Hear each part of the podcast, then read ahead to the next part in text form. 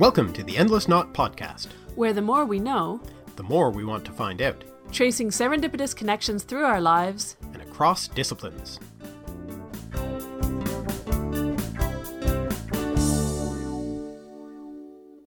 Hi, I'm Maven. And I'm Mark. And today we're talking to Haggard Hawks. Paul Anthony Jones is the man behind the brilliant Haggard Hawks Twitter account, filling the online world with odd facts and curious etymologies for about a decade now. He's also the author of numerous books, including the original Haggard Hawks and Paltry Poltroons, The Origin of English in Ten Words, The Cabinet of Linguistic Curiosities, a yearbook of forgotten words, Around the World in 80 Words, A Journey Through the English Language, and The Cabinet of Calm, Soothing Words for Troubled Times. He joined us to talk about his newest book, Why Is This a Question? Everything about the origins and oddities of language you never thought to ask, which has just been released in the UK and will hopefully be available in the US and Canada and around the world soon. This short book is jam packed with information about the origin of language, why English works the way it does, and how our writing system has developed from its earliest beginnings, among other things. It would make a great Christmas present, as would any of his books. We had an absolutely lovely time talking to Paul, so without further ado, let's go to that interview. Woohoo! So, hi, Paul. Thanks so much for being here. oh, a pleasure. Thank you so much for asking me back you have the the great honor of being the very first repeat guest on the show, and I think that's very fitting that it's you. oh, see, I've, yeah, I, I'm absolutely not deserving of that at all. I'm sure.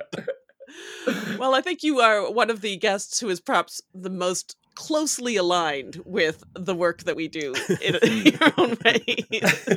Though we've had other people on who do language and etymology and things, I mm. do definitely think we have much in common. yeah. yes, I think you're right. Yeah, definitely. Oh, as if that's amazing. Oh, well, thank you.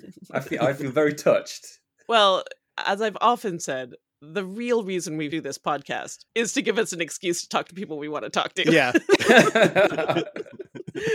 so if we can't use it to talk to a friend that we haven't been able to talk to in a while, then what's the point of having it? exactly. Yeah. If that's a good enough excuse as, as any, I'm sure. so what we'll do though to be formal and proper before we just get into just chatting mm. is start off by asking you the question we these days ask all of our guests so mark so or are there any unexpected connections in your life, in your work, in your relating to your current book or anything like that that you would like to talk to us about? You know, that's since I knew that I was going to have to talk about connections, I've, I've sat here and come up with about 10 and now I'm kind of I'm kind of thinking which one to narrow it down to. Because I used to one of the weird ones actually I don't know if this counts but I used to be a piano teacher years ago. Mm. and yeah the I, I've gone completely off piste already. Where are we like two minutes in. Uh, but yeah I used to be used to be a piano teacher. And this was kind of back when I was very very first starting writing. And the number of overlaps between music and language was insane. They always kind of struck me. And my teacher, as it was, a brilliant musician around here called Kevin, who runs a big music school in Newcastle. He was kind of fascinated by this because it had never kind of struck him before. So uh, both me and him kind of connected. He's a superb musician, and I'd kind of just finished my master's in linguistics.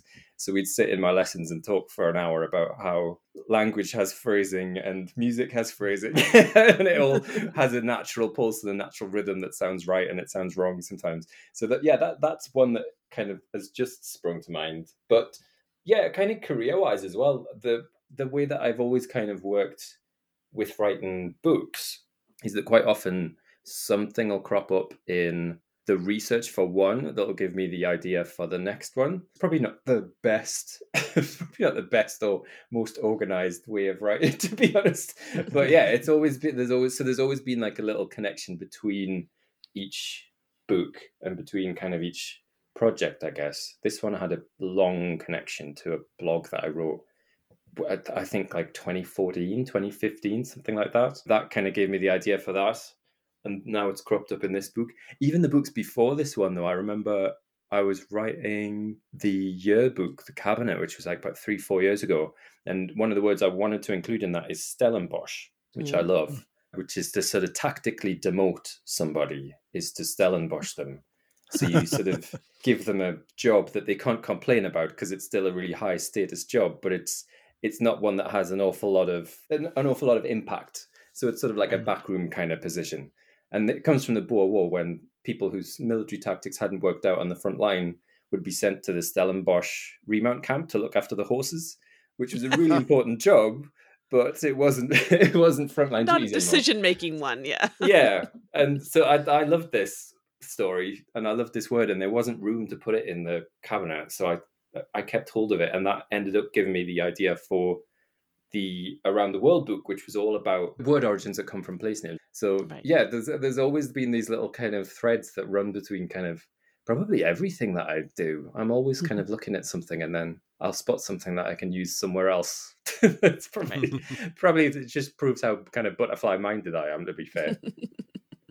Yeah, I imagine your your research often goes along the lines of just sort of casting about mm. generally mm. and finding little cool surprise things that you weren't really looking for, but they're really cool. Yeah, yeah, that's exactly how it is. And what's what's nice about running the Twitter account as well is that I remember when I was doing the research for this book, I, I stumbled across the the thing from Malagasy where all the demonstrative pronouns are, are ordered by distance. Oh, as yes. well as so you can i think there's seven layers of distance in it like kind of baked into the language. And i thought this was really interesting. So we're halfway through kind of researching that chapter i thought oh, i'll put this on twitter. And it took about half an hour to write to write it up and get it to fit into what about 200 characters or something. But i'd kind of just randomly stumbled across it and put it up on twitter and that that kind of became the acid test for you know is this as interesting as, as i think it is? If, if people kind of react to it on twitter then yeah then it kind of works and it stays in the final draft Right. so you have a, an immediate beta reader, as it were. yeah. Yeah. So if I just sort of stumble across something that I think is interesting, I can kind of put it out there and hopefully right. find, hopefully other people think the same. I imagine with the kinds of topics that you talk about in this book, it is a lot harder to get them into tweets than, say, a word, right? You can talk yeah. about a surprising word in a relatively short amount of space, but yeah you know, talking about a linguistic concept must be harder. Mm-hmm. Uh, absolutely yeah. One of the things that i mean it did kind of, twitter did kind of become my acid test for this and i remember writing one of the chapters is kind of roughly about pragmatics and i wanted mm-hmm. to write about scalar implicature and i thought is this interesting? And so i put it up on twitter thinking you know i'll, I'll explain this and put it out and see if people enjoy it and it took genuinely it took about 40 minutes to condense it into it's like 240 characters or something mm-hmm. in a way that kind of still explained it well hopefully explained it in an accurate way but also kind of made it relate to relate to the real world so yeah right. it's a bit of a double-edged sword sometimes it's yeah i think this is a really interesting topic now how can i get that into one tweet okay let's talk about the book then there's some other things that we'll come back to but since we're onto it, this is a different book than mm. what you've written so far. And not completely, obviously, but mm. many of your previous books have been a little more based around a list, really essentially yeah. or or yeah. you know a collection of thematically related words or as you said the yeah. words around you know place names around the world or whatever or here's a bunch of really cool little essentially standalone facts yeah i suppose yeah this one although perhaps because you are used to that, it is sort of organized in its table of contents as if it's a list. It yeah. really isn't. No. It's more, well, rather than me telling you what your book is about, why don't you, why don't you tell us a little bit about sort of how it's organized and how you conceived of it as a book? Yeah, I kind of had the idea. Well, like I said before, I've kind of had this idea to write a book like this for about seven or eight years. Mm-hmm. The book, I should say, is 20 chapters that are questions about language that hopefully you never thought to ask or have never come across the answer to almost. So it's right. things like why is the alphabet in the order that it's in and why do we put our words in the order that they go in and why do some languages have gender and what are words mm-hmm. and languages at all and all that sort of stuff so yeah I, I, kind of had this idea of this would be a cool book to write and answer some of these questions because some of them that i had kind of was coming up with in my mind i didn't know the answer myself. I, have got no idea why the alphabet's in the order that it's in. I had no idea at all. So yeah, I thought yeah, that'd be a cool book to write, and it kind of stored it away for about six or seven years because I knew that it would be a big, big project, and it and it mm-hmm. really, really was. So I kind of when I first thought of it, I kind of almost felt like I wasn't ready to write it. I kind of needed mm-hmm. to convince myself that I could actually write in, in, a way that was sort of cohesive and works and th- that I wasn't going to make an absolute hash of it. So yeah, I kind of feel like I've sort of been orbiting this idea for a little while and working on working on other books that are like you say they, they are kind of based more around I guess the kind of twittery approach. It's it's kind of lots mm. and lots of individual stories or individual etymologies or whatever this is the first kind of longer form stuff that I've that I've written, I guess. But yeah, it, it was it was that thing of like I needed to convince myself that I could do it, and mm-hmm. because I knew it was going to be massive. I told my publishers originally that when I pitched it to them that it would take about six months to write, and it took I think I think it took two and a half years. right. so slightly underestimated the amount of work involved and the amount of research that it would need to bring it together. Yeah, it was kind of down to the wire. I think I was contracted January of this year and I think I submitted it in July. Right. Yeah, so it's a little bit, a little bit off schedule. I mean, as an academic, that seems like a completely sensible. yeah, that's on time. See, it's in my blood. It's in my blood. So yeah, it was a much bigger project than I thought it was going to be. I mean, I always kind of knew it was going to be a big project, but there was just so much stuff that I needed to triple check, and I wanted mm-hmm. to. It's it's a hard way to write as well. I think because I've said this before in interviews that I, th- I think it's as hard, if not actually a little bit harder, to write for a general audience than it is to write for a kind of closed or academic audience. Because if you write a paper or a thesis or something, you are writing for people whose knowledge of a subject you can kind of second guess. You kind of enter on their level, and they're either going to be on your level or above it. And if they don't understand some of the terms or the models or studies or whatever that you're referring to, then it kind of behooves them and them alone to go and read up on it and come back to your work mm-hmm. to understand it.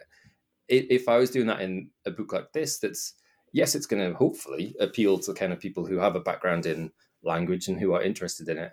But hopefully, it's also appealing to people who just have a kind of armchair interest in it and who mm-hmm. have never studied linguistics but just find language interesting.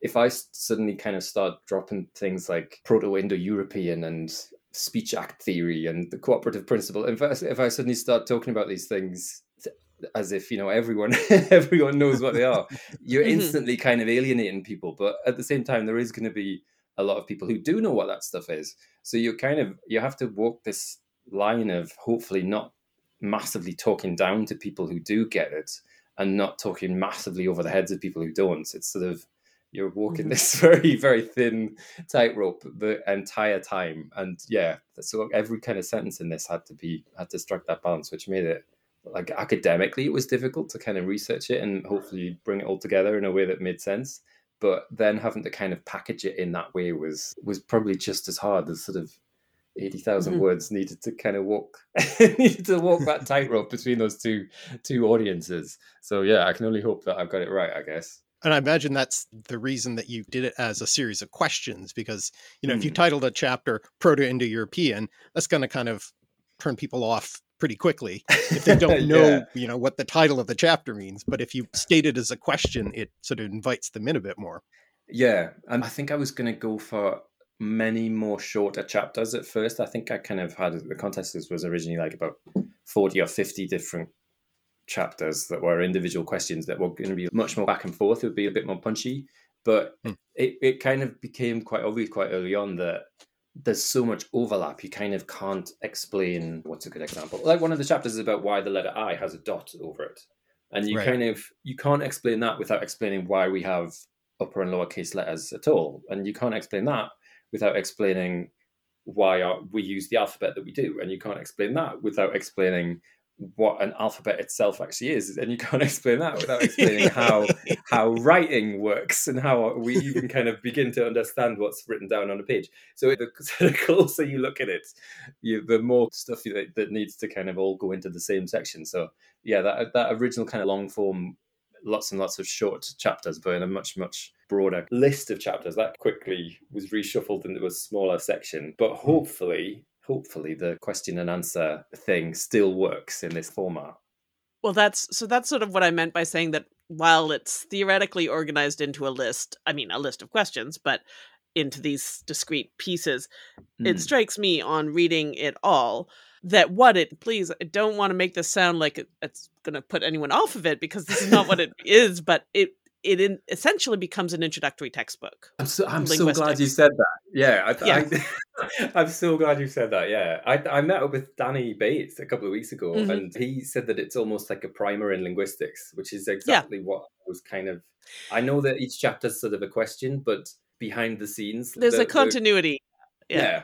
yeah, yeah. So it's sort of like yes, I'm answering a funny question that hopefully you've never thought to ask, but I'm secretly telling you what paralinguistics is. Or kind of behind the scenes, yeah. I'm technically introducing you to the concept of pragmatics. yeah, kind of well, and, and not only that, but also what you were saying about how uh, the you know the chapters do they rely while you can read each individual chapter on its own. I don't think that they rely on each other completely. Nonetheless, one builds on the knowledge of another, or you cross reference them, or whatever, such yeah. in such a way that what you're doing, I think, with the whole book is sort of taking us from we don't have language to we are modern human beings interacting with written texts. Yeah. And un- understanding some, certainly not all, of the neurological reasons why we do so. And that yeah. the story in the whole book, you know, you go at it from different directions as you go along, but kind of mm. takes you that journey. Um, mm-hmm. And that's the way in which I sort of think it's an introductory textbook, not just to linguistics, but to what is language. Yeah, I, I, I, know yeah. it's only one of your chapters, but really is the whole thing. It kind of technically it's the whole yeah. thing, yeah. kind of secretly, it's just one long question. yeah. and and I mean, I, I found that like I found it very effective. I found it really good, and I think you do walk that line of being clear but also being really quite highly technical in some mm. sections. Mm. And like in a way that's not, I don't think, off putting or hard to understand. I mean, obviously, it's a little hard so. for me to be the naive reader. Um, yeah. You know, that's the difficulty every expert faces when they write for non-experts is yeah it's really hard to put on the ne- non-expert hat again I know. See, this is the irony of me talking about how hard, how hard this was. Right, I'm talking to you two, or like the like the experts in your fields. It's amazing. well, I mean, but it's it, but it's the same. I mean, we both struggle with that all the time, and mm-hmm. I absolutely, you know, I've recently taken on a few projects that involve taking stuff I know really intimately at an academic level and writing it for sometimes for an academic audience but one that's non-specialized which which is its yeah. own kind of weirdness yeah. where you're you can expect them to be familiar with academic argumentation and style but not any of the content. And that was interesting. And then also writing for a more general interested you know interested and thoughtful public that doesn't know any of the details. And yeah. I, I definitely find it a challenge that is a very distinct i don't know if it's harder than writing academic writing but i've done a lot more of the academic writing so it's something yeah. i'm much less practiced at whereas you are used to writing for a general public at least. Yeah. I, I, I think it took me a long time to kind of get the voice right as well for doing that. Mm. i think i think a lot of that came actually out of blogging. I think that really helped. I think because especially some of my first books and even probably some of the first blogs were still kind of written in a sort of academese almost. They was they were mm-hmm. kind of quite formal still. Whereas I think hopefully now, I, I, guess it's kind of communicating it more than it's just getting it in a way that, yeah, it's accessible, I guess. Mm-hmm. That's the kind of angle that I want to go at, but it's hard. it's really, really hard. so you've talked about, you know, the fact that you had this idea what is it mm. like eight years ago now yeah. why now why why did why did, was now the moment that you decided to finally take take on the topic or two and a half or three years ago. No, Why- well, why then? Why then? yeah, that's true. That's a really good question. Yeah, part, partly it was like I say, partly it was kind of a confidence thing that I thought that I was good enough a writer now to to tackle it and to try and take it on. And I haven't said that. Even then, I I wrote the, the there's a chapter in there about why we move our hands when we talk. It's Mm. I, ironically it's the last chapter in the book, but it was the first chapter that I wrote because I knew nothing about that. that was I, that was a topic I had never ever researched. It was something I had no experience of. So I thought, right, I'll get this one out of the way. And it was I actually wrote that before I'd pitched the book because that was kind of my sort of acid test. I thought, right, if I can write this chapter and make this vaguely interesting and hopefully comprehensive and explain it in a way, then yeah, I can I can kind of tackle all the rest. So I, I wrote that. I think I mean even that one chapter on its own took about four or five months to get right. And yeah, so I, I wrote that, and that kind of gave me the boost to go. Actually, you know what? I I can tackle this now. I can I can do this one now. So that was the kind of professional side of it. But also two and a half years ago, lockdown happened. Yeah. And suddenly, yeah, I, I wasn't contracted to do anything for the first time in a while. And I suddenly had all of this time and nothing to really fill it with. So I thought, well, if I don't write this now, when am I going to do it? so yeah, that, uh, it was the free time that gave me that, yeah, that suddenly gave me the, the space in my timetable to go, actually, you know what, I can take on a bigger project that's going to have me reading books and papers for the first time in a long time. Yeah, so, th- so it was a combination of me knowing that I was. It sounds a bit big-headed, but knowing that I was good enough to to write it, and also the time constraints, they they kind of loosened off during lockdown. Mhm. So yeah, I suddenly had the kind of time to be able to really take deep dives into subjects and fields that I, I wasn't before this, all that experienced in personally. Yeah, that raises the uh, question I was going to ask. Is I do remember our last conversation. We talked about how do you do your research, and you basically said I read dictionaries and I read weird dictionaries, and I read. You Yeah. know, th- it's it's a sort of a magpie approach to some extent. And I imagine that the research task was, and you've alluded to this, rather different for this book. Uh, Yeah. not only are you going into the linguistic stuff, which you do, you know, you have studied and do have knowledge of, and presumably had some idea of where to go to find, you know, where has the field got to on these subjects. Yeah. But you've also got stuff in there about brain scans and about, as you were talking about, the gestures, and you've got stuff Yeah. about. Uh, there were a couple of things I'm trying to remember the particulars where I was thinking. There is no way you had any idea about any of this before you started. That was Some of the stuff about the physical body and Yeah. the way the um, vocal folds work and you know some of that stuff. oh stuff. yeah, the the Bernoulli effect that that was that was new to me. Exactly. No, yeah, uh, this is uh, very very true. Yeah, because it, it was really not my. I, mean, even when even when I was kind of studying at uni and, and doing my masters and things, I was still studying mainly historical stuff. So I, I was doing Mhm. toponymy. So I was I was doing place name studies in, in the north of England. That was my kind of main thing. So I was still Right. dealing with old documents and old Mhm. maps and old dictionaries and all sorts of things. I was kind of right at the back of the library and the archives. And suddenly with this book, you know, I'm having to talk about the elasticity of vocal folds and things Yes. like that. I, I'm not, I am not a scientist in any way, shape, or form. So that took a long, long time to make sure it was accurate and made Mhm. sense. I almost was like, if I can understand it, then anyone can, because this is not this is not my field at all. A really good friend of mine, Matt, who lives up in, in Edinburgh, I've known him for decades and decades. We've known each other since we were three and we could not be more different. I, I've gone down the full humanities route, and he's gone Mhm. full science, and he's now a biochemistry, a doctor of biochemistry of Edinburgh Uni. And I was emailing him back and forward, going, "Hey, "Just explain this to me." I said, "I do not understand this." I actually sent him that that very first chapter before it went to my publishers. I sent him that because there was a study in there that postulates that one of the reasons why we move our hands is because our primordial ancestors would have had the same bundle of nerves in their hindbrain that, that would have allowed them to signal with gills and fins. And I was reading this and I was like, this is amazing. I want to, I want to put this in the book. And I wrote it up and sent it off to him, and he was like, "No, this this makes no sense. This is not this is not what this paper says. You you, you can't say this." And like I basically was like, you know, I might as well just have called them like flappers rather than fins. It was just, I was way I was way off kilter.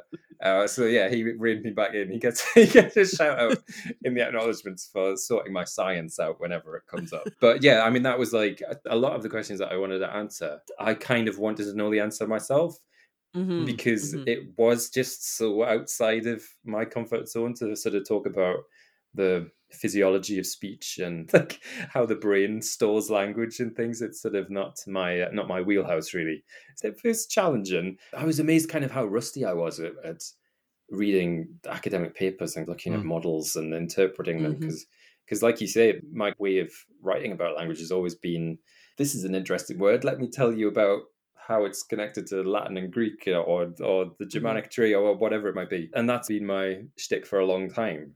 So to walk outside of that and st- suddenly start talking about some quite high level stuff was, yeah, I had to make sure I was, I had to make sure I was kind of on my toes with it, definitely. In a way, I think it, it it's an advantage to, to have a general knowledge, but not the very specific knowledge, because it makes you think, well, how how would I understand that? How, how can I explain this to myself? Mhm. Then you're already halfway there to explaining it to your readers. Yeah, Yeah. It- yeah. it helps you with that expertise problem Mhm. because, in fact, you're not an expert in those specialized Yeah. elements anyway.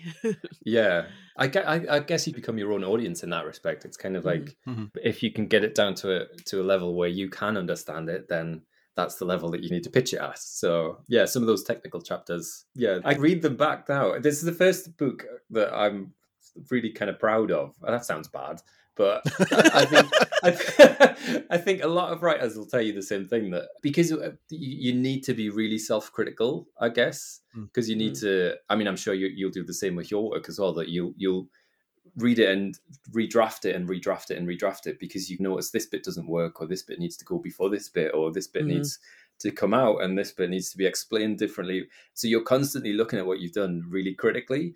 And it's difficult to turn that off, even when it goes to print and you're sat there holding a hard copy of it and it's in a shop.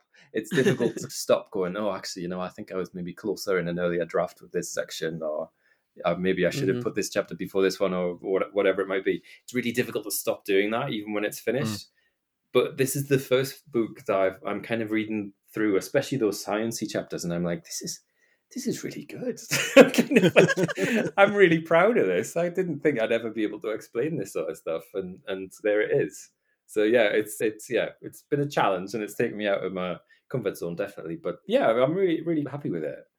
Well, I think you should be. I agree. I think mm-hmm. it's well, you know, far be it for me to be the person who's in a position to make this kind of judgment, but I think it's well written and clear and engaging. And oh, that means a lot. it's That really engaging a without no, I really do think so. And I think it's interesting because you frame it with these questions and you, you have a conversational tone and you make, you know, mild jokes along the way in a uh, Mm. pleasant and charming way and it's all great. But it's not as I don't know how to say this in a way that doesn't it's not as flippant as it maybe could be, which is good. So let me be good. clear here. Yeah. I, I think that it's it's engaging without being please do not take this the wrong way without being entertaining i Oh, don't think that's it's a book No. about you know that that's sort of making language entertaining which is fine and i have no problem with that and making language entertaining is something you know many of us try to do a lot of the time and that's fine. I think this book maybe sits in a slightly different place where it is Mm. engaging because it's making you think and it's thoughtful and it sounds like you're having a conversation with your clever friend down the pub rather than uh, doing a sort of game show about isn't this funny with a comedian oh, if that's you see what. I mean. Yeah. Yeah, you you bring out the what's interesting about the topic without having to do yeah a lot of kind of window dressing around Yeah, it to sort of yeah, make it sound that's more good. interesting than it is. You do a good job of kind of really showing why it, the thing actually is very interesting. Yeah, I think that's a, that's a good way of, tr- of what I was trying to, to say. And and please, uh, like those of- those listening who maybe have different kinds of books, that's not a criticism of different ways of doing it. Yeah. I just thought it was something that struck me as I was reading that it is engaging, but it's a different kind of engaging than some popularizing approaches out there. Yeah. That's good. No, I, that's I'm yeah, I'm glad you said that as well. it's like it's really good. yeah, thank you. Yeah, I, I, you know uh, that's a really good point because I remember when I first started writing about language, Haggard Hawks came out just after Mark Forsyth's Etymologicon, which yes. was massively popular all over the world, and he has that very kind of. He's still obviously really accurate, and he still gets the facts across. But he is almost like a kind of comic writer. He's very wryly witty mm-hmm, alongside mm-hmm. everything. Mm-hmm. And a lot of publishers, I think, wanted that Mark II out of me, and I kind of mm. was always no. I'd rather make the information interesting on its own and let it speak for itself, almost. And yeah, mm-hmm. hopefully, hopefully that's what this book's pitched at. It's not kind of like you said, yeah, not flippant. That's not to say that Mark's work's flippant. It's no, just, it's flippant's not quite style. the right word, but uh, uh, it's not. Yeah, it's it's just pitched differently. I'm thinking a little bit of you know the Greg Jenner podcast, mm. "You're Dead to Me." which is very good. It's a podcast about history, and he has a historian and a comedian on, and they talk, and it's good, well researched history, and they talk about really interesting things. But yeah. it is framed as a comedian and yeah. A historian, and you know, this is going to be a comic approach to historical yeah. topics. I like it very much. I enjoy it very much, and it does a really good job of getting the history across within that framework. Mm. But it's a particular kind of framework that says you're you're coming at this for entertainment and you'll learn some stuff along the way. Yeah. And that's yeah. fine and, and sensible, but I don't think that's what this particular book does. And mm. I like that about it. So good. Yeah. I'm sort of uh, groping for I, how to categorize it. yeah, yeah, No, I think because I think that's my kind of yeah, that's my sort of style of writing, I think, is not overtly let's make this funny and yeah, I'm gonna tell you some stuff along the way. It's more the stuff on its own is interesting enough. So I'm gonna kind of package it in a way that's hopefully I'm going to pull uh, out and highlight the parts that are interesting and exciting yeah. Yeah. in themselves. Yeah. Yeah. And I think you do a good job of that. Good. Oh, thank and you. The other thing I want to say, just so it's you know clear, I mean, yes, it's it's certainly very accessible to you know a lay audience, but for those potential readers out there who do know more about language and linguistics, mm. just uh, given the breadth of stuff that you cover, mm-hmm. there's a lot in there that I didn't know about or i sort of mm. vaguely mm. had a, an idea about this but that it you know existed but mm-hmm. never really properly learned anything about it before yeah so there is a lot in there to interest i think all levels of, of oh, readers oh that's good that's good yeah because that, that's that's always my worries i'm kind of especially as when Haggard Hawks first started, the first people who followed it really were, were probably people like yourself. It was fellow language bloggers and language writers who work a, a, large part of their work is online and they were kind of the first people to discover it organically because you find stuff on Twitter and then they share mm-hmm. it to their audience. So that first, I don't know, that first five hundred thousand followers on Twitter or something was was a lot of other writers and other people from the same field. And then when it started to get picked up from like BuzzFeed and and the Huffington Post and stuff, suddenly this great waft of people who don't have that kind of background but have the same kind of interest came in as well. So that's what's made me walk this line between the two the mm-hmm. two audiences i guess so yeah I, am glad that i'm glad that you said that, that that, that it's not yeah it doesn't it doesn't sort of talk down to you if you've already got some background mm-hmm. in this i did mm-hmm. want to kind of I, I, had it kind of weirdly had it in my head that i wanted there to be something on every double page that even if you knew the topic maybe it mm. would be explained in a way that you maybe hadn't heard before or that there would be a case study or an example that you've mm. Maybe not come across before so i always tried to hopefully pick like I remember doing writing this section that's on the dialect continuum. And the classic example of that is always the Romance languages and how they're all related to each other. And I wrote up this big section about how you can start in Sicily and move up through all the regions of Italy, and then you can go across southern France and you'll hear all these things. And on a map, it's different countries that have different languages, but on the ground, it's one long kind of chain that just blends into mm-hmm. each other. And I wrote this big section up based around the Mediterranean. And then I thought, no, that's the example that everyone bloody uses. So I was like, mm. I binned the whole thing and I was like, no, I'm going to write a different dialect continuum. And I, I ended up doing the Turkey one out, out into Russia from the Black Sea. And mm-hmm. that was mm. so much more interesting for me. And I thought, yeah, hopefully that's an example that maybe doesn't isn't in that intro textbook that yeah. everyone else has read. Yeah. Mm. Yeah. So I, that, that, was always in the back of my mind is that, that, even if you do know this material, hopefully it's explained in a way or there's something alongside it that takes it outside of something you're already familiar with. Mm-hmm. Well, I think you succeeded. So there you go. Thank you. Thank you. I was so nervous, so nervous about this book, honestly. So yeah, anything like any good feedback, I'll I'll definitely take it. so that brings me just moving away from the book a little bit, though I suspect Mm. it'll come back to it. So the last time we spoke was October of 2016. Uh, not the last time we spoke, but the last time we interviewed you. Yeah. Oh wow. Um, I- Which that's, is- that's mad. feels like essentially decades ago.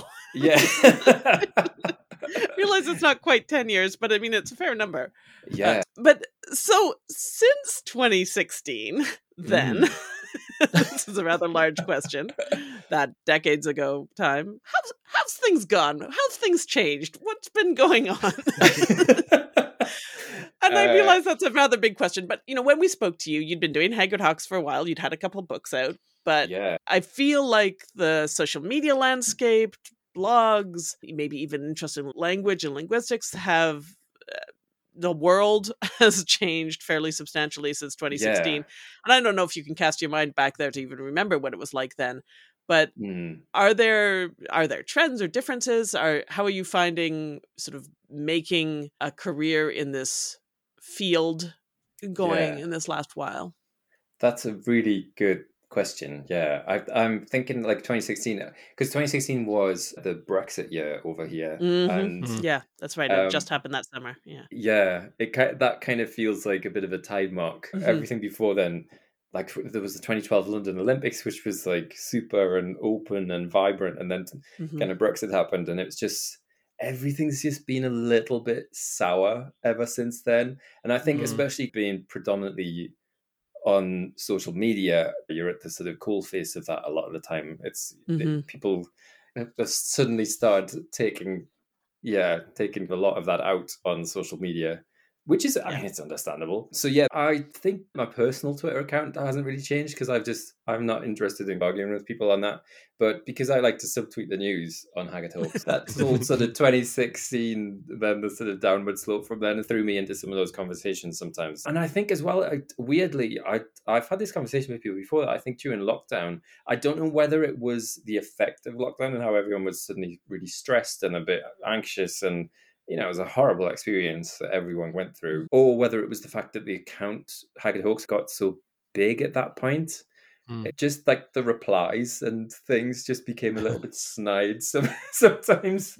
And I was just like, no, I'm not really interested in that anymore. I don't really read the replies on there anymore. Whereas I, Mhm. one of the early days of Haggard Hawks, I used to love getting into conversations with people about it. And if someone asked a question, I would go and research it and come back to them and explain it and all the rest of it. I love that kind of back and forth of it now.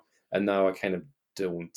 I kind of just, I just leave it to run in the background and hope it sort of looks after itself. So yeah, and in terms of like the social media landscape, I think that's changed a lot in those Mhm. what six years. It feels Mhm. like maybe things that well, I, I, I was going to say politically things sort of feel like they're maybe starting to turn a page a little bit. But then again, you know, just the last couple of weeks, Twitter's they had a new wave of things happening to it. That, yeah, New It's been- existential threat. yeah, which is lovely. yeah, so that's another. We'll weather that. Have you So tried out Mastodon yet? I, you know, I, one of my mates texted me and he was like, "Have you joined Mastodon yet?" And I was like, "No, not yet." And he went, "Well, I'm going to steal Haggard Hawks." I was like, "Right, I'm getting on this straight away." so I've, yeah, I've Yeah, pitched exactly. the tent, but I'm yeah, I'm not in it yet. So I've got I've got Haggard Hawks after Mastodon, whatever it is, just just in Mm. case. This is things like objectively, it's hilarious, but kind of personally i'm really sad about it because i really i really Mhm. do love twitter I, I think it's great and my and my personal feed i follow loads of photographers and loads of comedy writers and loads of art history accounts and stuff that, that i just love having a look at every day i absolutely love it and professionally as well there is something I think actually this is probably another one of these things that's changed maybe in the last sort of six years. Twitter kind of democratizes writing, I guess, in a way Mhm. Especially over here, I think in the last few years, publishing has become very much like it's not the quality of your work, it's who you are. Mm-hmm. And so you, you look at this, I was going to say the top 20 books on Amazon, you look at the top 100 books on Amazon in the UK, and they'll all be from people who are already well established as something else before they got a book deal. So it'll be Right. TV Right. chefs or it'll be TV presenters who are now writing children's books or novels or something. And publishing has gone down that route because that's a really easy way to make lots and lots of money, which for someone like me who didn't go to the right school, didn't go to the right uni, and I'm not kind of Oxford or Cambridge, and I don't live in London, I don't talk the right way and I don't like can't just you know drop in on meetings and things down in the home counties or whatever i turned up in publishing without any contacts or anything and it's mm-hmm. now the it's so so contact based now that what's nice about twitter is that that kind of gives me something to bring to the table so it mm-hmm. democratized that a little bit you can go yes i don't have any contacts to call on and I don't have the right education and I didn't go to the right private school. I went to some bog standard like state comprehensive in Tyneside in the nineties. You know, it's like after the Thatcher government, it wasn't, you know, the most affluent place in the world. And so yeah, I can't kind of bring anything I, well, I couldn't bring anything to the table when I first started. Whereas Twitter was my in. I say yes, mm-hmm. I don't have that, but I have this. So if that goes pop, I mean I'm lucky in a way that I've got the blog and the website and everything that's all set up now. Whereas mm-hmm. if this had happened around about that kind of 2016 time i i don't think i'd have probably ended up having the career that i have just because publishing's gone down a very different road i guess in in this country. Yeah so I, yeah that's another kind of change i think that's happened kind of industry wide i guess as as a writer over the last few years. It's it's becoming harder and harder for untried writers over here to mm-hmm. break through, which is one of the reasons why I like uh, helping. If people ask or email me about getting into this, I, I love it. I absolutely love it because yeah, it doesn't happen enough that people get chances and get contacts and things now. So yeah, mm-hmm. it's it, it's becoming it's becoming trickier, definitely. Yeah, I think there's a next. I think it's. I mean, I can't speak to the North American publishing scene maybe with quite the same knowledge, but I think in general, everywhere it's about coming with a ready-made audience. That's what yeah, they need. And definitely. if you don't have a ready-made audience and a a fairly clear way that you're going to use that audience to, you know, convince that audience to buy your book, yeah. they don't have the publishers don't do the promotion anymore yeah. is what I mostly hear. If yeah. you, if there's you have to be the promoter and oh definitely that's definitely. if they don't think you're going to be able to do that promotion then it doesn't matter what the content of the book is. Yeah. And i mean i've certainly that's never not been true to some extent but mm. i think it's the balance shifting yeah definitely. i mean i in a way i kind of understand it because publishing again it's this kind of six seven year thing that publishing was sort of at the tail end of that like DVDs were wiped out by streaming mm-hmm. and CDs were wiped out by Spotify and MP3s mm-hmm. and iPods and all that. And there was a real kind of panic that bookshops and traditional publishing was going to get wiped out by Kindles and e-readers. So I kind of understand why for a time publishing went down that what's the easiest way to make a cheap book kind of route. Oh, it's right. to, you know, get stories written by celebrities because they have mm. a million Twitter followers or whatever. I kind of understand why they did that to weather that storm. But now, I mean, publishing just had the best, most profitable year for 10 years this year. So it's like, well, you've weathered Maybe they that could start storm. taking chances yeah, again. Yeah, exactly that. Yeah, it's sort of, but they're not. They're kind of still playing it very safe and it's it's and it's difficult as well because it if I mean it's the nature of the beast, but if you give a, a book contract to a very very famous person, all of the newspapers are going to want to interview that person and review that book, and mm-hmm. all the radio stations are going to want that person on, and all the book festivals are going to want that person there, and that's mm. taking a slot of a lot of untried authors who are maybe publishing their first book and just want one little opportunity to just get into a different realm and the more famous faces that are being elevated in, into a, a different industry alongside one that they're already in. It kind of overshadows everyone else. So mm-hmm. yeah, it's it's becoming tricky. It's definitely becoming tricky. But I mean, that's the reason why I set Haggard Hawks up in the first place was that nobody cared. nobody cared who I was. And yeah, I, I, mean, the book Haggard Hawks came out and it wasn't reviewed anywhere and it wasn't even in my local shop because nobody knew who I was or what I was doing. And mm-hmm. I, I, had a conversation with my agent. he was like, well, you know, you have to sometimes do a lot of this stuff yourself. And mm-hmm. I was mm-hmm. like, oh, okay. Now I'm just sort of sat at home waiting for the royalty checks to turn up. so yeah, it, it, was that was kind of the reason almost why I set it up was was because no one was interested. Having said that, this book that's just come out, I mean, I'm a lot further down the road now. This book hasn't had any press at all. Hmm. It's not not been reviewed in any newspapers, so it's really it's become quite difficult to even for. I mean, I'm much. You're a fairly established author at yeah. this point. Yeah, yeah. It's yeah, it's difficult to even at this stage to get your foot in the door sometimes. But that you know maybe maybe things will change and, and publishing will start taking a few more chances in in the next few years once it sort of shakes off that idea that it doesn't have to fight so hard. Yeah. Mm. Hopefully, hopefully anyway. Well, we'll do our best to reach our vast, vast audience with their immense amount of disposable wealth to convince them to. yeah, yeah that's, that's another issue as well. No one's got any money at the minute. yes, that is, that is an ongoing concern, I would yeah, say, for many people in the world. Definitely. But, um, but, you know, I can't imagine. Put it this way I think that your book could function as an intro textbook but not at the price that a textbook normally costs.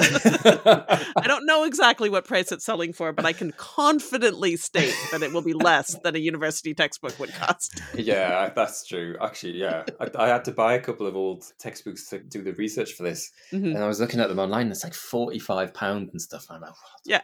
I'll, I'll go around the local secondhand shop and see if they've got, see if they've got a copy in. Yeah, it's yeah. pricey. exactly. exactly. So think of this, everyone, as your opportunity to get that level of information at a different price point. I'll take that. Yeah, we should put that on the cover. University content for bargain basement prices. I don't know if it's bargain basement, but anyway. yeah, that's it. Put that on the dust jacket in quotes. I like it. So you you mentioned that you get more snide comments and things back these days. Mm. In what other ways do you think the audience has changed? Are they more aware or less aware of, you know, language and linguistic kind of stuff? Yeah. Are they misinformed about stuff more now or or um, it's the the sort of degree of peevery yeah um that's changed at all would you say uh, yeah I, I tell you what one thing that has changed i remember weirdly i remember oh, back when i first started the word that springs to mind instantly is snollygoster which oh, yeah. mm-hmm. was six seven years ago i mean it's 10 years ago now since i set up haggard hawks now that was an odd term that no one really knew and now you'll see that in the press yeah. It'll be in a newspaper.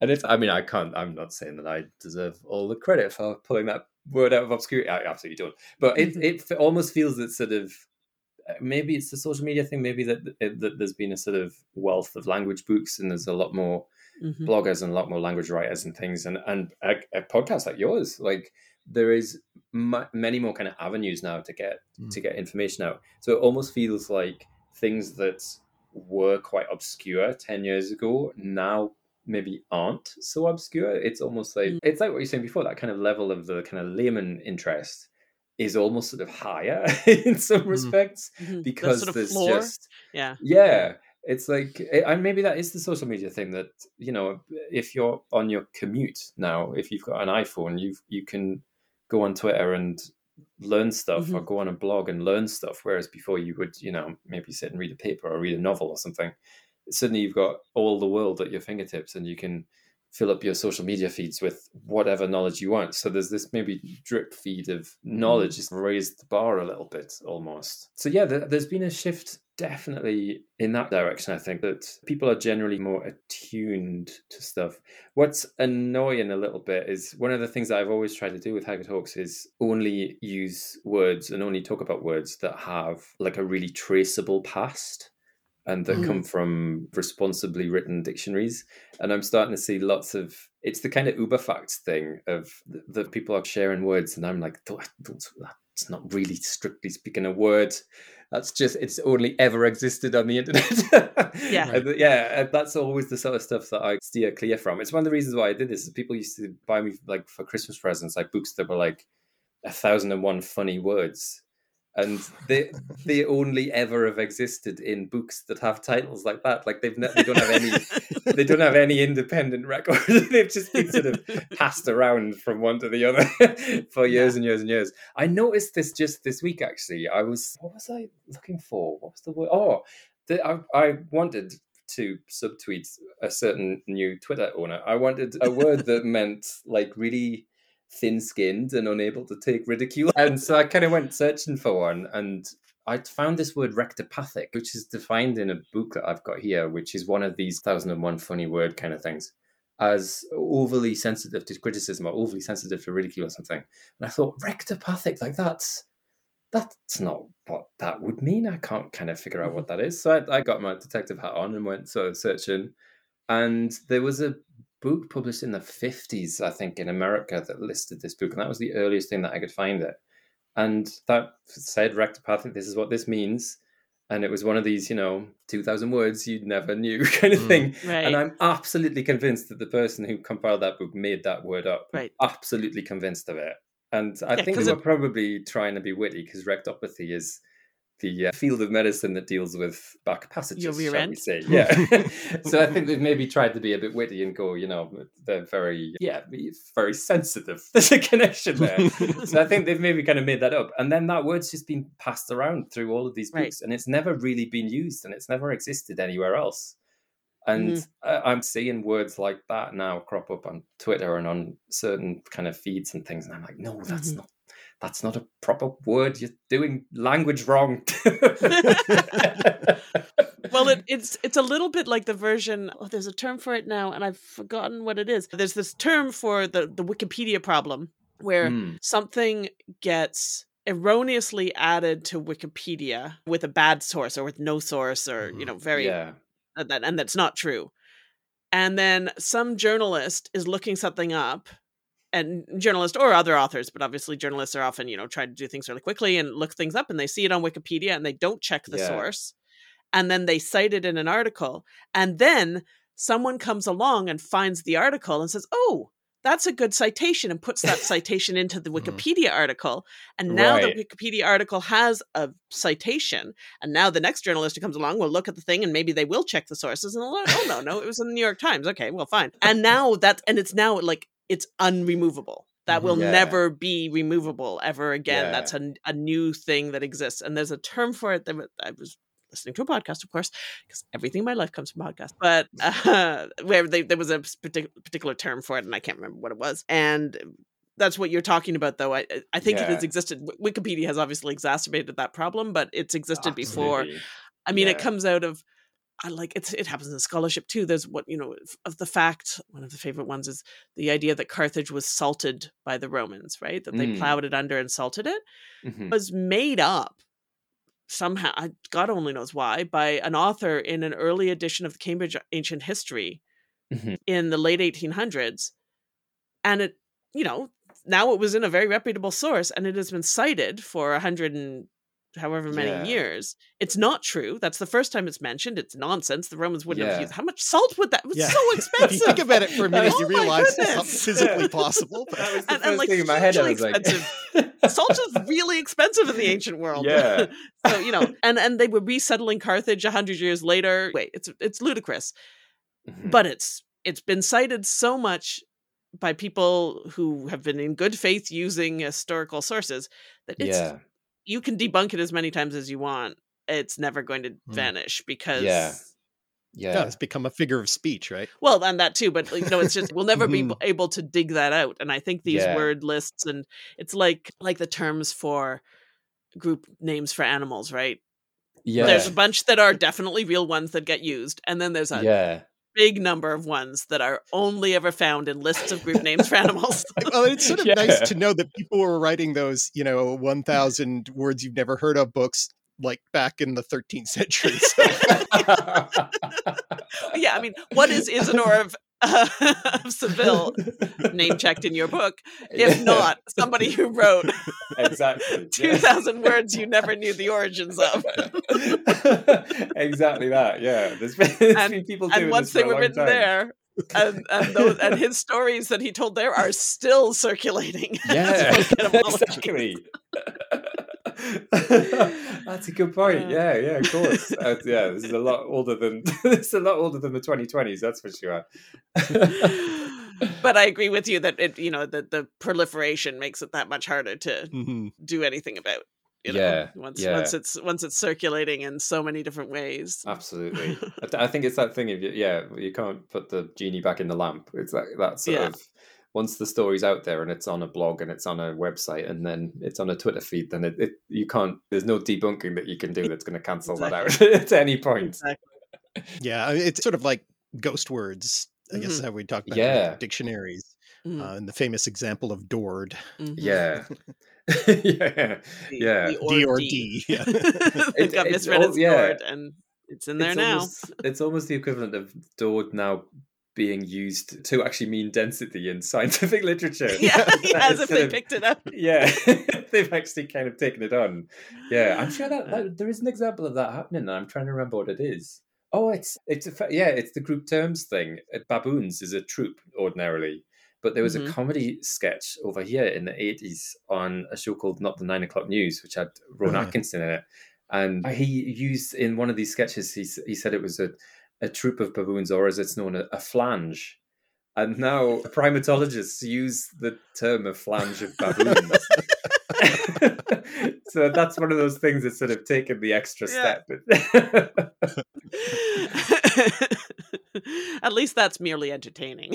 Yeah. I, don't think, I don't think it yeah, ruins our scientific understanding of the world. that's true. Yeah, and it's got a good etymological story behind it as well. If you can Yeah, trace it, and back. one that you can actually, yeah, if you can trace Yeah. it to the exact moment. Have you ever been tempted to like a trap street thing, put in a fake word somewhere and just see if anyone yeah, absolutely. Actually, uh, there's one in in the book Haggard Hawks. There's a word in there that I just made up. Absolutely. Then I, I'm just waiting for it to turn up on one of these, on one of these, or in another book, or on one of these Twitter accounts. I think as well years ago I might have put one up on the blog, and I'm just waiting. I'm, but now, see, this is my problem. Is I can't remember what it was. I remember the, I one from Haggard Hawks. I can still remember that because I, in the explanation of where this word comes from, I name check some of my mates. I'd like make out that they're like 18th century dictionary writers or something, and it's not. It's just it was, it was my housemate at the time. so I've always I've always remembered that one in Haggard Hawks. So yeah, there's a little trap in that one. I'm trying to think what the one on the blog was now. I'm really annoyed that I can't remember what it is. Have done the same thing. Have I'll have credited one of my mates with taking it up, but said that they were a sort of 16th century dictionary writer or something. yeah, it'll be on there somewhere. So, so yeah, I've, I've done a couple of a couple of little copyright traps. If I ever spot one of them, I'm gonna yeah, that'll be that'll be a red letter day, definitely. Yeah, it's Well- interesting how it- it's changed. I'm, I'm thinking, yeah, I'm thinking about how it has changed online on Twitter over the last few years, and it, it's almost like the bar's been kind of lifted in some respects, and people are a lot smarter. But also, Mhm. there's a lot more. There's a lot more of that stuff. There's a lot more of that hundred funny words thing going around Mhm. now as well. Yeah, There's a lot of people who want to do that at sharing of information, but aren't necessarily. And I this makes I don't I don't want this to sound like I'm you know gatekeeping, but Hmm. It is language is perpetually fun and interesting, and there's a lot of that sort of ooh I think I'm going to talk about these interesting things, and if you if you come at that with from that perspective Mhm. and don't know how to differentiate your sources particularly well, for instance, then it's Mm. very easy to replicate those those issues. Yeah. And then there are some out there that are just, I mean, parallel issues. there's a whole bunch of Twitter feeds that are about the ancient world that put up pictures of ancient art or pictures of ancient scat statues or ancient Uh-huh. facts, and you know some of them are run by enthusiastic amateurs who sometimes get stuff right and sometimes get stuff wrong, and that's one yeah, thing but there's also a bunch that are run quite cynically by people who just want the clicks Mhm. yeah, and absolutely. they have no clearly no concern at all about because when people tell them that's utter you know that's completely not true uh-huh. it does you know they'll run it again the next week they don't care yeah. and and those you know so there is and i think that's true in language too there are you know there's a subset there's people who maybe don't know where to get their best information but then there are also some that are by people who have no interest in the subject and are just using it because it's something that gets them clicks on twitter yeah. and those ones i think are the egregious ones where you do see a lot of those common myths and because you know they're the fun stories or they're the Mhm. best yeah, uh, most attention grabbing or controversial or whatever Well, it's like Yeah. that that Ishtar Easter one that crop Yeah. keeps cropping up again and again. I Mhm. wonder who started that. and because it's way better as a story than well Mhm. we're not totally certain Mhm. yeah, and this is where the etymology stuff comes in the Uh-huh. folk etymologies are often much more fun than the well i don't know dog probably comes from Celts. we don't know where dog comes from yeah. like it's not a great it's not a great story but making something up you know Yeah. And I think as well, those kind of, like you say, those kind of quite cynical accounts uh, tend to be they'll just copy and paste Yeah. from Mhm. Yeah. each other and and from other accounts and other websites and things that maybe aren't sort of like you say as responsible with the information. So yeah, Mhm. there's a lot of that kind of Reinforcing of the same stuff of it. going on. Yeah, Yeah. yeah, It's interesting. I, I, there was one of these accounts. I won't name it, but they went through a phase of, of the- everything that I put on Haggard Hawks would turn up on there a couple, like about uh, three, four days later. I remember this. I Mhm. also won't name it, but I remember. And I had an e- email from them, and they said, "No, this it's just a coincidence. It's not happening." And then me being me, I posted something on Haggard Hawks that had a really glaring typo in it. And then it turned up on that account a few days later with the same typo in it. Oh, no. I was like, oh, okay. So yeah, that email wasn't true. Yeah. But yeah, it, it's interesting that everything kind of just gets sort of passed around, sometimes not in the most sort of responsible way. Well, you know what would be neat is uh, a book about wrong etymologies. Like all the Oh, etymologies yeah. in it are ones that are incorrect folk etymologies and stuff. Popular but untrue, Yeah. basically, is the yeah. Oh yeah, that's a really good idea. Mark, you've got to write that. Do I see a collab in the future here? yeah, because there's so many. I, if I see Posh explains his port out starboard home one more time, I might. yeah, I there'd be a whole throw- chapter yeah. that was just that was just false acronyms. Yeah. um, Yeah, yeah. and initialisms. Yeah. yeah. But that's, there's so um, many. I'm, I'm sure people there are people who compile them, but yeah, one could one could compile a list pretty fast. I Mm. think. Yeah. Yeah, definitely. You just need to read one of those other Twitter accounts. just gonna copy and paste again. But this time with a whole paragraph underneath explaining what's wrong and what's yeah. It would, the book would be called "Well, Actually." The book would be called "Well, Actually." dot dot dots. you know, false etymologies and why they're wrong. Yeah, Ah, that's a great idea. Definitely, Mark, you've definitely got to write that. That's it. The, the It'd be next fun. the next Yeah. six videos are just going to be you starting off with, "Well, actually." Here's why everything you thought was right is wrong. yeah. That's a TikTok genre if I I've ever heard one, but yeah. Yeah, yeah, true. Well, we could just keep chatting forever because this is very nice to catch up and to chat. But I have a, a one burning question with which I wish to end this. Mhm. You know, not I don't want to end the conversation, but since by all logic we do need to end it at some point. Here's the question that I, I need to know the answer to. It's very Mhm. serious and very important. Will there be more episodes of Yes or BS? Oh, yeah, there will be. Yay! I, was, abs- I wasn't expecting that at all. I was really braced for something there. I know. yeah. No, yeah, they, they, actually, you know, if I hadn't taken this book on, there would have been a lot Three more. seasons, probably. yeah. yeah. And yeah, this book ended up being so massive and Mhm, and has changed that. jobs and now works a lot down in Manchester. So it, it's kind of when I finished this, he changed his work schedule. So it's, uh, it's just yeah, it's been on the back burner for ages. And every time we meet up, every single time, because I still see him every few weeks. Um, Mhm. go, "Oh, we, we'll we'll do some more. I've got some great ideas. We'll do some more. We'll do a Christmas one. We'll do this. Even if we just do a one off, we'll like we'll we'll do it. We'll get all the equipment back out around yours because he's a voiceover artist, so he's so he's got Mhm. all the all the kit around his. And then something will come up, and he'll be away, and I'll not be able to do it, and, and or I'll have some sort of book business coming up. So yeah, it, it and it's just rolled on, and it's rolled on, and it's rolled on. I there will be definitely. This is the problem though, is that last time we were out, it was me and and another one of my mates, Gav, who anyone who follows me Mhm. personally on Twitter will know that Gav is it's one of my best mates, and his entire Mhm. sense of humor is based around taking the mickey out of me constantly. That's the only joke that he has. And last time we were out, Anthony was like, "Well, why why don't you do it with Gav?" And I can see me and Gav trying to do this, and it's just it, it'll just end up as like a rinsing competition. It'll just be him, just uh, ever bringing me down ever more pegs every single week. So yeah, maybe maybe not with Gav, but yeah, I'll uh, I'll run this by Ant again when I see him. I'm sure I'm. Well, I'll- tell I'll- him that I'll there's a him soon. clamorous public yeah. A clamorous public requesting more. If anyone hasn't listened to the back catalog of Yes or BS podcast, Yes, if you if you haven't heard of this podcast before, you you've got you know a real treat Yes, awaiting you. Uh, exactly. this is it's the funniest podcast out there, and it's one that I always have to make sure I don't listen to when I'm out in public because I will just suddenly burst out with maniacal laughter.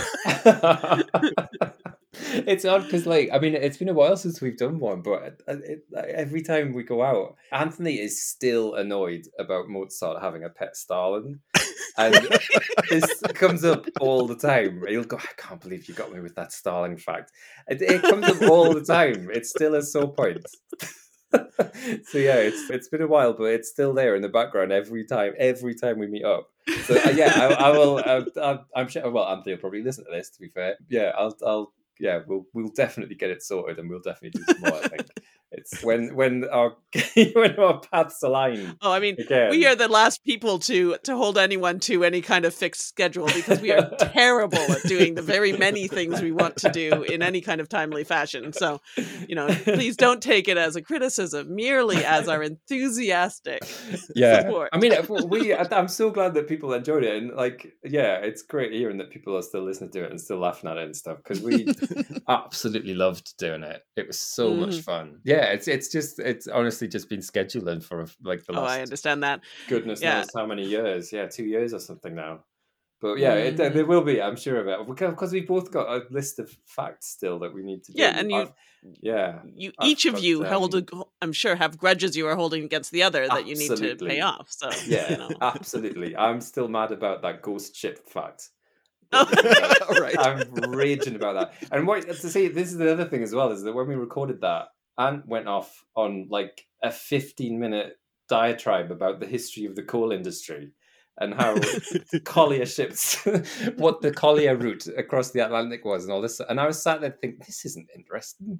Uh, None of this is interesting. Even people who are interested in coal ships aren't going to find this interesting. and and when he sent me the file across, he edited it all out. I was like, "Wait, I had to sit through this. so that's still a sore point. I still need to get him back for his list of collier facts. Definitely. well, no, you'll you'll be able to test him on whether he's read your book or not because you can give him facts about like the Bernoulli Yeah. effect in your mouth and things like That's that. true, See, yeah. see if he catches you. Oh, yeah, that's true. Spoiler alert: he won't have read it. hundred percent. so there you go. So now you've got a whole a whole field of surprising facts that you know in Yeah. science, no less. Yeah, that's a good idea. I'll be like, well, actually, you know, if you'd know this if you'd read my book. That's, that's really good. Yeah, I might drop that in. Especially if it is something that's not in your book. That would Yeah. be particularly cool. yeah, set a real trap for him. Yeah. Yes. Oh yeah, of course. I read that. I remember it. It's true. Mhm. He's just sour because he, he didn't end up in the acknowledgements. This is the thing. I- I- have Oh uh, yeah. yeah, I should have put Tricky, that. name in. Yeah, I put Gavin, and all it says is Gavin Howard for no reason. I just I thought it would be funny just just to put his name in print for us. Well, this has been an absolute delight. Yes. And as I said, we'd be perfectly happy to just spend the rest of the afternoon chatting. yeah, But we should be responsible people and not, probably. So let me ask you to go over the many and multifarious ways people can access your information and knowledge and wit on the internet and in person. Where can you be found? Yeah. Well, haggardhawks.com is kind of the hub, I guess, the Haggard Hawks website, and that'll link you to Haggard Hawks on Twitter, plus me on Twitter, Paul Anth Jones, which is a terrible handle because everyone always gets it wrong. yes, it's got an H in the middle of it. So yeah, you can track me down there or paulanthonyjones.com for me, but I haven't updated that website for donkeys, so maybe don't go there. Haggard Hawks, just head for Haggard Hawks, you'll be fine. Everything's up there. And the new book is called Why is this a question? And I, yeah, I think is it is it out in Canada now? I don't know. I I should don't think so. I should check. I will. I think it might be on its way, Give but I think it might, maybe it's next year. All right. Well, so thank you so much. And it was a Oh, delight. pleasure. Yeah, And the no, book is a so delight. Good to speak to you. Oh, thank you, thank you.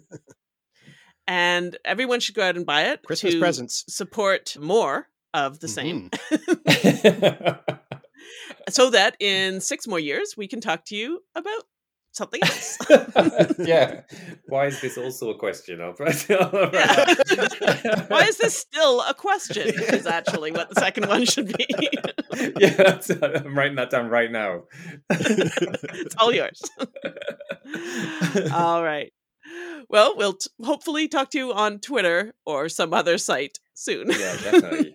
Oh, thank you All so right. much, guys. Honestly, I've loved that. oh, it's great. Bye bye bye. Bye.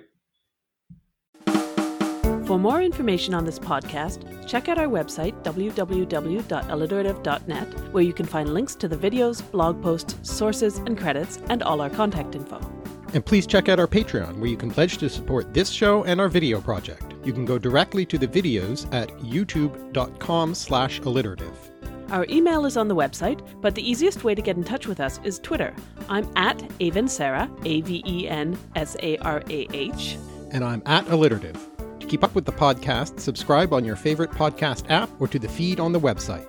And if you've enjoyed it, consider leaving us a review on Apple Podcasts or wherever you listen. It helps us a lot. We'll be back soon with more musings about the connections around us. Thanks for listening. Bye.